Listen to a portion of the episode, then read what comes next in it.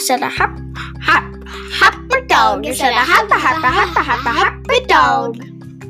Hey ya! And welcome back to Isabel's Diary. And this is Izzy. So, my dad has given me the challenge to convince him of an activity we should do during the school holidays. I've been thinking of a lot of fun, fun things and places to go, but there's one specific thing. I want to go to Luna Park. So, today's podcast is about why I want to go to Luna Park. This segment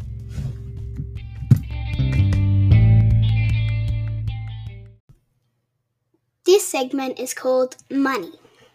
A day pass at Luna Park costs between 34 to 44 dollars per person.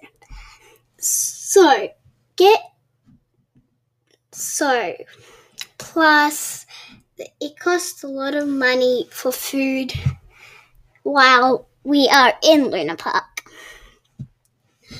I can do jobs around the house to get money to to go to Luna Park. Because I think Luna Park is a really, really fun place to go, and I think the money is worth it.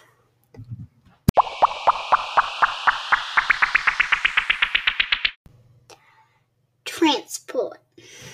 I've looked it up, and we can either catch the train to Milson's Point or drive by car into the city and over the harbour bridge.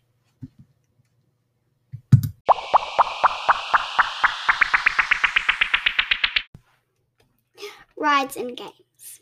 Prepare to be raised 50 metres above sea level before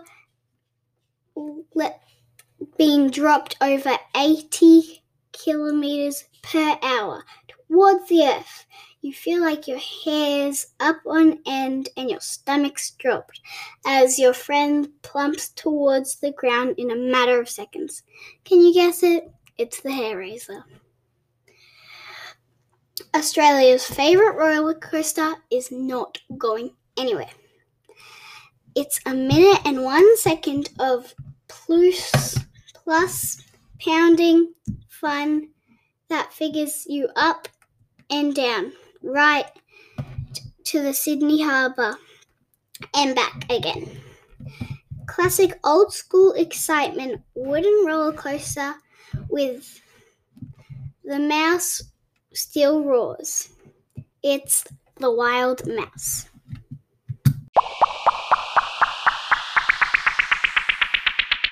Family survey. Let's go and ask the family if they want to go to Luna Park. Mum, do you want to go to Luna Park? Yes, I do. How about you, Zoe? Uh, sure. Of course I do. Well, that's a yes.